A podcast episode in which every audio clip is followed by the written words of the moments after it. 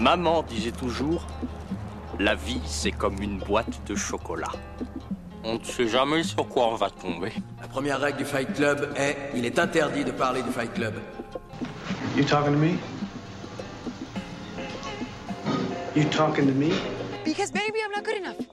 Yesterday is history. Tomorrow is a mystery, but today is a gift. That is why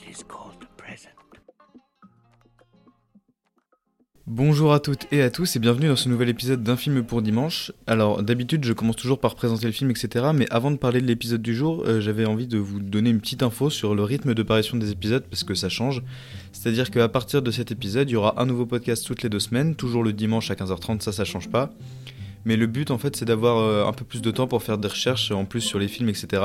Et avoir des épisodes un peu de meilleure qualité à la fois pour moi et pour vous mais surtout aussi d'avoir un rythme de parution qui sera plus régulier, c'est-à-dire que à la place d'avoir normalement des épisodes tous les dimanches, mais avec beaucoup de trous, avec beaucoup de semaines où il n'y a pas eu d'épisode, ou parfois deux semaines où il n'y avait pas d'épisode, là le but c'est d'avoir plus de temps pour tous les préparer et du coup en avoir quelques-uns en avance et comme ça éviter d'avoir des trous où on se retrouve avec des semaines où il n'y a pas du tout d'épisode ou des deux trois semaines où il n'y a rien sur le podcast. Donc avec ce rythme-là, normalement, je devrais être capable de le tenir et donc euh, d'avoir des épisodes de manière plus régulière euh, bah, pour moi et pour vous encore une fois. Voilà pour les annonces concernant le podcast. Maintenant, place au film du jour, à savoir Princesse Mononoke d'Ayao Miyazaki, qui était sorti en 1997. Et c'est le deuxième épisode que je fais sur Miyazaki, après celui sur Le vent se lève, qui est d'ailleurs toujours dispo, hein, et que je vous invite à aller écouter ou réécouter pour, euh, pour ceux qui ne l'auraient pas encore entendu. Et d'ailleurs, ça sera sûrement pas le dernier épisode sur un film de Miyazaki, puisque je vais parler du voyage de Shihiro à un moment donné, dans quelques semaines, dans quelques mois, ça va dépendre selon on va dire le planning des films que j'ai envie de traiter et puis que j'ai envie de revoir parce que pour que je parle d'un film il faut que je le revoie donc euh, quand j'aurai envie de revoir le voyage de Shiro vous aurez peut-être un film dessus un épisode dessus pardon mais pour parler un peu plus de Mononoke, pour moi c'est certainement le film le plus ambitieux de Miyazaki, que ce soit en termes d'animation, mais aussi sur sa thématique, puisque c'est en fait un film total regroupant une mythologie inventée, des guerres, des malédictions, etc. C'est un film complet sur le combat entre l'envie de conquérir des humains et le désir des animaux de protéger leur habitat dans, le, dans Princesse Mononoke, la forêt. Et avant de rentrer un peu plus en détail dans l'analyse du film, il y a un point que j'avais envie d'aborder, de, parler, c'était la comparaison constante que les gens font entre les films du studio Ghibli, et dont, euh, Hayao Miyazaki, le réalisateur principal, et les films du studio Disney. Les studios ils sont souvent comparés parce qu'ils sont très populaires auprès des enfants et la plupart des gens en fait adultes valorisent beaucoup les films Ghibli euh, au détriment des films Disney en disant que c'est des films qui sont plus intelligents, c'est des films qui sont plus poétiques, qui sont plus esthétiques et donc que ce sont des meilleurs films à montrer aux enfants. Et j'ai un peu de mal avec ce jugement-là parce que j'ai l'impression que les films ils s'adressent pas forcément au même public. C'est-à-dire que les films Ghibli sont beaucoup plus réalistes et beaucoup plus violents frontalement que les films Disney. Parce que les films Disney, certes, il y en a certains qui n'hésitent pas à être violents, mais beaucoup en fait en suggérant la violence plus qu'en la montrant. C'est notamment le cas de Bambi où il y a une scène, euh, bah, la mère de Bambi qui meurt, c'est vraiment un des trucs les plus connus de l'histoire du cinéma d'animation. Mais on voit jamais littéralement la maman de Barbie mourir, c'est que suggéré. Et c'est pareil pour la mort de euh, Ursula dans La Petite Sirène où c'est suggéré mais on la voit pas mourir littéralement. Et là où en fait j'ai l'impression que Disney s'adresse beaucoup plus à un public, on va dire, entre 6 et 12 ans. C'est un public, euh, on va dire le public cible, hein, pas tout le monde peut regarder des Disney, mais le public cible c'est entre 6 et 12 ans. Il y a certains Ghibli que moi je déconseille de montrer à des enfants de moins de, 8, euh, 9-10 ans, parce que, notamment Mononoke d'ailleurs, parce qu'il y a des scènes qui sont très violentes, ou alors faut être certain qu'ils soient capables d'encaisser certaines scènes et de pas être traumatisés, parce que c'est pas le but quand même de montrer un Ghibli à un enfant et qu'il soit traumatisé par celui-là. Mais d'ailleurs, je parle de la violence du film, mais de quoi ça parle Princesse Mononoke? Le film nous raconte l'histoire d'Ashitaka, un jeune guerrier japonais qui affronte un sanglier géant et furieux qui attaque son village. Il tue la bête mais se retrouve atteint par un mal mystérieux. Sur les conseils des sages de son village, il part vers l'ouest à la recherche de ce qui a transformé l'animal en démon. Et au cours de son périple, il rencontre San, une jeune fille qui vit avec les loups. Ashitaka apprend alors que les humains sont à l'origine de tous ces maux, car ils détruisent la forêt, qu'ils exploitent pour alimenter leur forge. Et pour ceux qui ne l'auraient pas vu, ça ressemblait à ça. La forêt s'est dépeuplée tous les oiseaux ont fui, et les animaux aussi.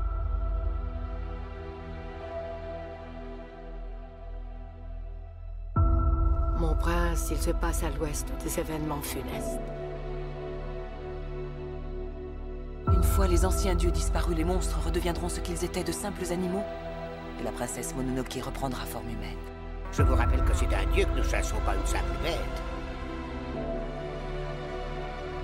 Ne meurs pas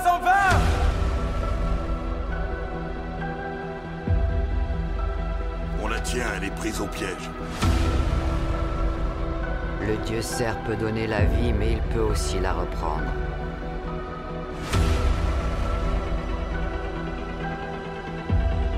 Porte sur le monde un regard sans haine.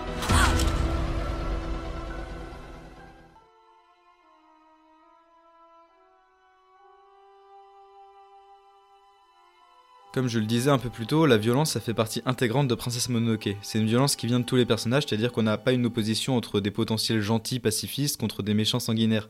Même Ashitaka, le personnage principal, qui est pourtant pacifiste, il se défend avec des armes, il tranche des bras, voire des têtes, dû aux pulsions mortières qui viennent de la malédiction qu'il a reçue. Hein. Il n'a pas envie de tuer des gens, mais en fait, c'est une violence. C'est un personnage qui se défend, c'est pas un personnage qui est passif. Et c'est une violence qui fait qu'augmenter durant le film avec des animaux qui souhaitent tuer les humains, que ce soit les loups, les sangliers, les orang-outans. Et le propos du film d'ailleurs, c'est sûrement pas un pacifisme bête et méchant, euh, qui serait juste de dire bah faut pas se battre, c'est pas bien, mais d'apporter une réponse qui contribue pas au cercle vicieux de la violence, entraînant la violence en fait, de pas rajouter de la violence à celle qui existe déjà.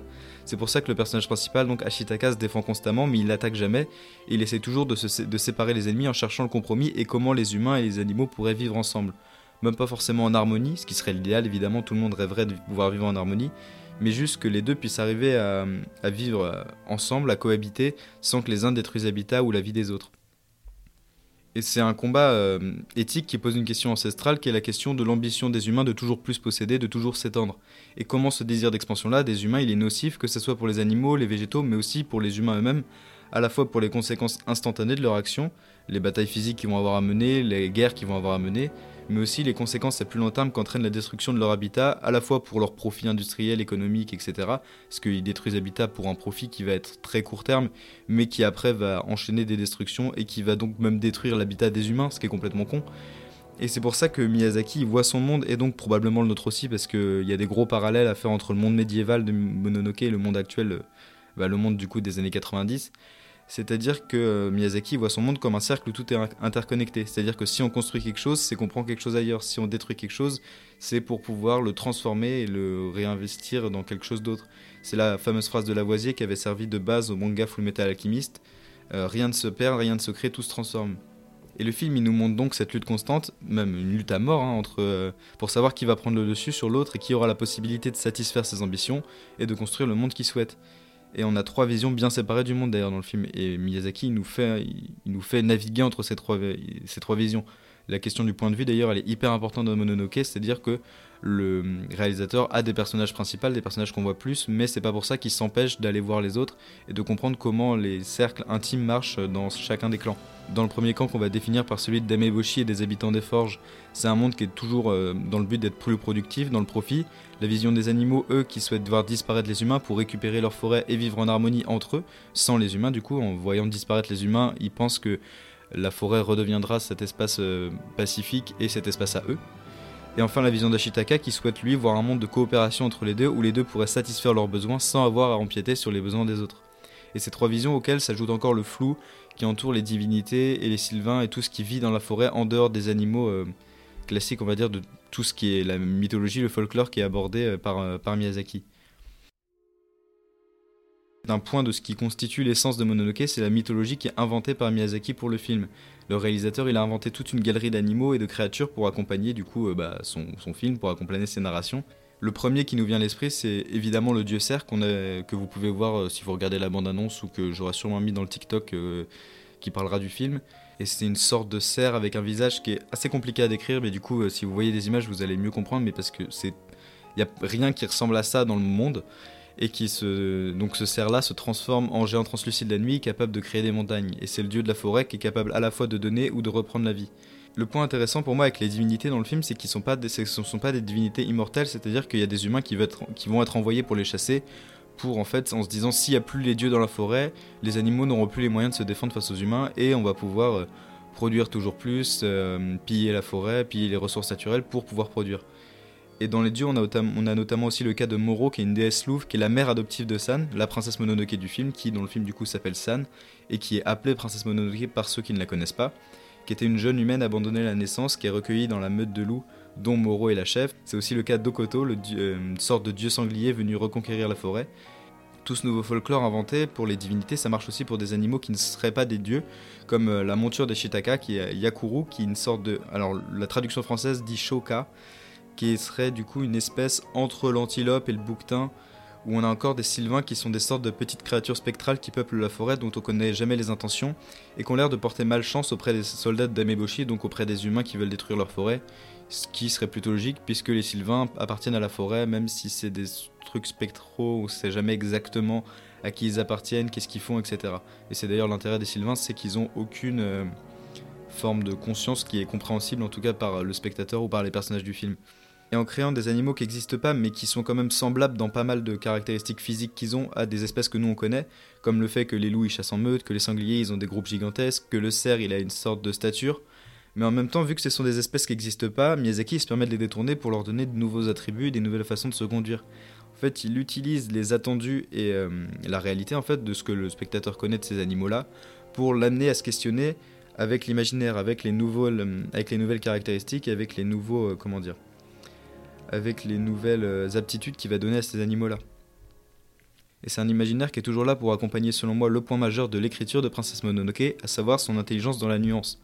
Le film y comprend les forces et les failles de chacun de ses personnages, c'est-à-dire que Dameboshi chasse sur les terres des animaux et n'hésite pas à prendre les armes contre les dieux, mais Là, ça peut paraître cruel quand on fait cette première description-là, mais en même temps, elle est louée pour sa clémence envers les femmes, envers les rebuts de la société. On a les lépreux qui disent que c'est la seule personne qui leur a donné une chance alors que plus personne ne voulait d'eux et qu'ils allaient être laissés pour morts.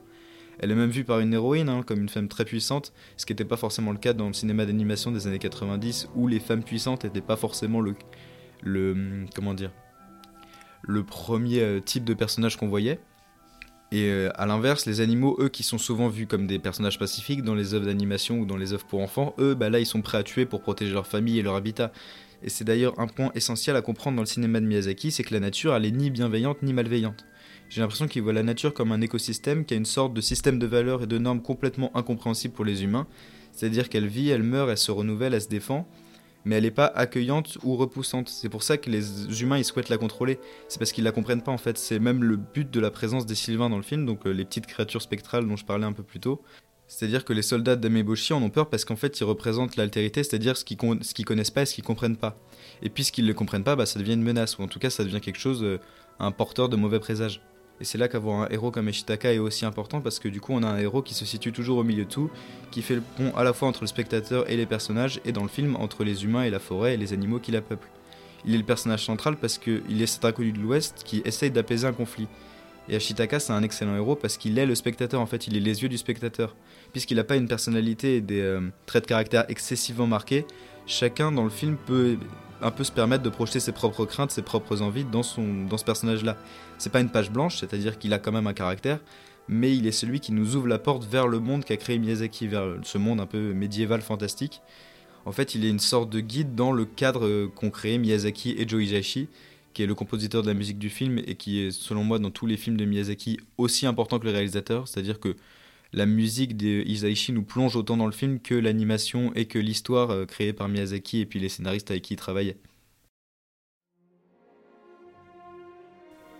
Mais pour conclure, j'ai l'impression que Princesse Mononoke c'est à la fois le film le plus violent, le plus nuancé et le plus ambitieux d'Ayao Miyazaki.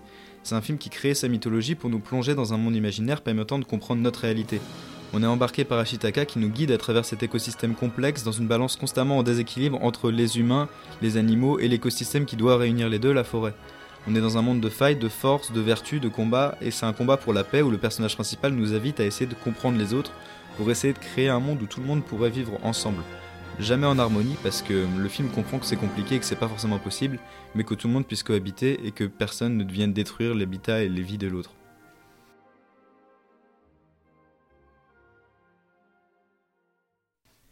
Merci à tous d'avoir écouté ce nouvel épisode d'un film pour dimanche, j'espère qu'il vous a plu. Pour ceux qui voudraient voir Princesse Mononoke, il est disponible en France sur Netflix à la location en ligne ou au format physique, c'est-à-dire DVD Blu-ray. Si vous avez d'autres idées de films qui pourraient être intéressants à critiquer, analyser, je vous invite à les mettre dans les commentaires du podcast. Vous pouvez aussi aller voir le compte Instagram du podcast qui recommande un film par jour et dont le lien est dans la description de cet épisode.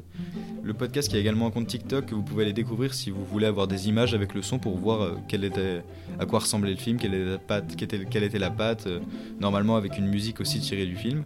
Si ça peut vous aider, si ça peut vous donner envie de le voir, euh, tant mieux. Sinon, si le podcast vous plaît, vous pouvez le noter, le commenter, le partager, ça m'aidera vraiment.